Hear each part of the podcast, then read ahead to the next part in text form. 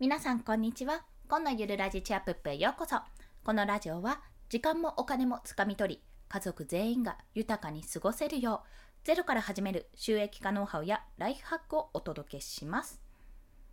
はい。本日のお話は5日間で20人のフォロワーが増えた理由です。ちょっと待って、なまったな。5日間で20人のフォロワーがフォロワーが増えた理由についてお話をします。なんだろう、ちょっとうまく言えなかったですね。はい。こちらはですね、ツイッターのお話ですね。というのも、私今現在300人を超えたのかな ?310 何人、14人かになったんですけども、あのここまでですね結構時間かかったんですよ。これ280人ぐらいから結構上がったり下がったりを繰り返してましてであなんかすごいへこんでたんですよね。ああ上がったって思ったら全然なんかその後解除されちゃったりとかいろんなことがあったのでああなんでだろうなってことをねこうへこんでいたんですけどもある時を境に、まあ、この5日間ですね。6月4日から6月9日までの間で約20人フォロワーさんが増えたんですよ。いやありがとうございますというところで、まあ、そのためにいやなんだろうなんで増えたんだろうってちょっと考えてみた結果3つの理由が挙げられると思いましたのでそちらについてシェアしたいと思います。で先にその3つお話しすると1つ目は新しい世界に飛び込んだというところ。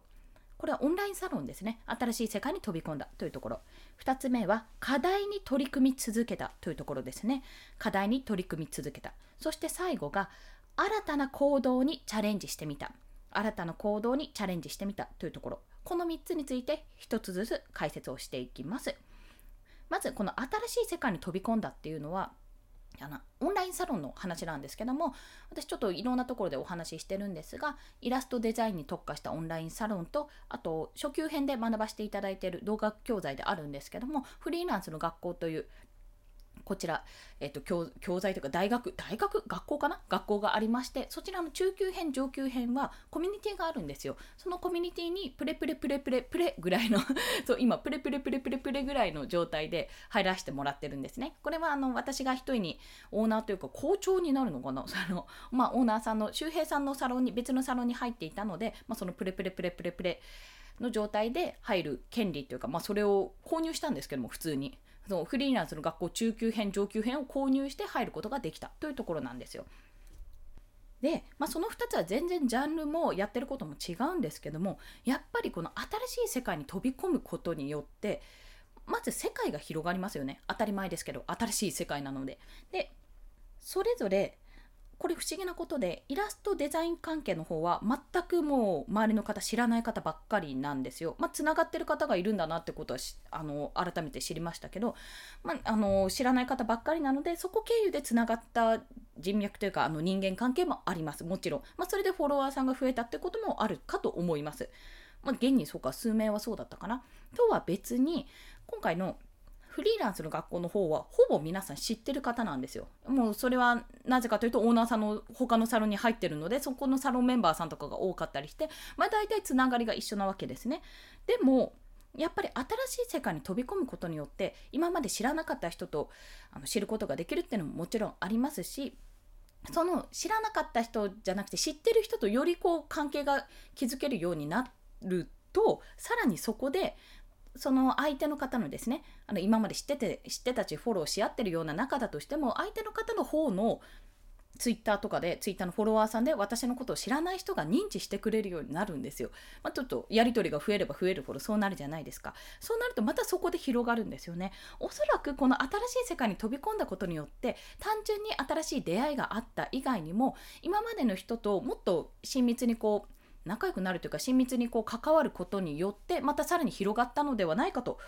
私は分析いたしました。それが理由のその1ですね。そして2つ目が課題に取り組み続けたというところ、まあ、これ2つとも2つのオンラインサロンとも課題があって、まあ、実践を伴った課題なのでそれに挑戦しているわけなんですけども、まあ、あのフリーランスの学校の方はツイッターを作る課題なんですね、まあ、1つバズツイートを作るぞって1日1個バズツイートを作る練習というか課題をしましょうっていうもう超実践的な課題なんですけどもやっぱりそれに取り組み続けたことによって私が今までこうツイッターで発信してたことはもちろんそれはそれでやっぱり情報として良かったねと思ってくれる方くださってる方がいらしたと思うんですがそれ以外にもさらにこうアカウント自体がもっと回るようになったらやっぱりそれだけ周知されるようにもなって、まあ、興味が出てくる。あこの人こんなことやってんだなって興味が出てきた方もいらっしゃるのではないかなとそう感じております、まあ、単純にツイート数がめちゃめちゃ増えたわけではないんですけども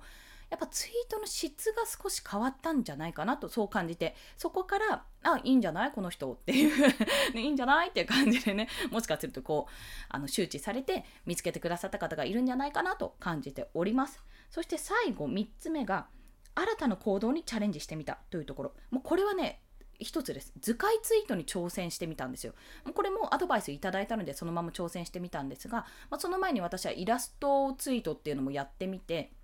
あの娘のね、まあ、大体娘なんですけど娘の今日の娘みたいな感じで書いてツイートしたこともある程度ねあれも結構反応が良かったんですよ。でもそれとは別に今までこうやって音声配信で話したこととか自分の気づきっていうのを図解でまとめて発信してみたんですね。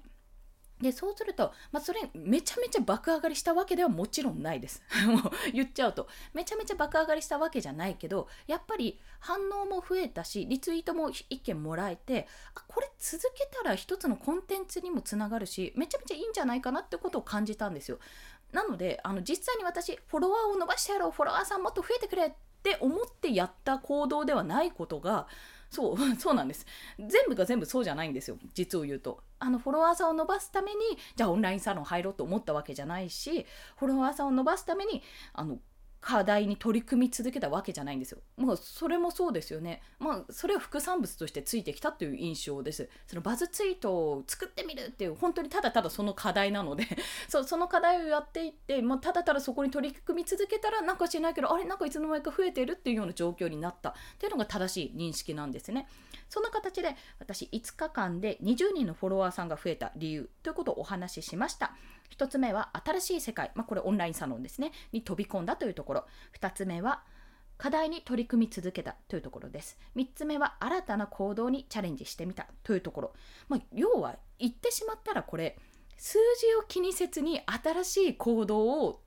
試してみた、まあ、新しいことに挑戦してみたっていう結果なんですよ。実を言うと。一言でまとめると新しいことをやってまあ、それがフォロワーさん伸びる伸ばすためにやるぞっていうことじゃなくて全然数字を気にせずにちょっとこれ面白そうだからやってみようとかちょっとこっちの幅広げたいからやってみようって思ってたらいつの間にかついてきたっていう形。だからあのこれは一概には言えないですけどね。私の大抵のこの私の経験で大抵の場合は何かやりたいって思った時に例えば月収20万稼ぐぞって思った時にお金ばっかり気にしてる。要はこの案件安いなとかこれどうだなあだなってばっかり気にしていると実を言うと結果が伴ってこないパターンが多いんですよ。でも何にも気にしない何にも気にしないで、まあ、とにかくやってみようってなんかこれやってみると面白いかもって思ってあんまり考えずにやったことの方が実は結果がついてくるってパターンが本当に多いです。これねあの結婚の時が一番そうだった。彼氏欲しい結婚したいでも相手がいないっていう時にガンガンガンガン思ってきた時は本当にいい出会いいい出会いがないというか本当に自分がねダメでしたそこ。でもあもう結婚いいか仕事に頑張ろうって思ったら今の夫と出会ってトントン拍子で1年2年後？1年後かな？かな？もう普通に結婚することになったのでやっぱりどこかでこう何かやりたいやりたいやりたいってずっとそこのねあのものこの目標に対して思ってるとやっぱ雑念とかが混ざってしまうんですよ。じゃあゆくゆくはそこに到達するくらいの勢いでじゃあ今は自分はこんなことやってみようあこれ面白そうこっちやってみようってちょっと肩の荷を下ろした状態でやることの方が実は結果が伴うんではないかという裏テーマも込めて今回はお話しさせていただきました。はい。それでは今日もお聴きくださりありがとうございました。の前に失礼しました。合わせて聞きたいのご紹介忘れてました。これ話しした通り、えっと、フリーランスの学校の初級編ですね。これ動画教材になっております。バックグラウンド再生もできますので、もしあのご興味ある方、副業とかフリーランスとか働き方に興味がある方は無料で聞けますので、よろしければどうぞリンクを貼っておきます。そしてもう一つが、あと私のブログ記事で初心者必見 SNS を仕事にする方法というねがっつり SNS 仕事にしようとしてるやんっていうその記事を書いております。まあ、これはあの本当に始めといた方がいいよっていう気持ちを込めて。あすいません。息子のくしゃみ入っちゃったかも。はい。もう始めてみて無料で始められるしいろんな攻略法がもうすでに出ているので始めておいて損はない。そしてやればやるほど楽しい。で私の実際にやってみた、もう見てみた教材も全部載せているので、もしよろしければそちらもご覧いただけると嬉しいです。はい。ということで、今回こちらで まとめさせていただきました。もしこの放送いいねって思われた方、ハートボタンもしくはレビューなど書いていただけると泣いて跳ねて喜びます。そしてスタンド FM では朝昼晩と1日3放送しておりますので、フォローしていただけると朝昼バーンと通知が飛ぶようになります。よろしければフォローもお願いいたします。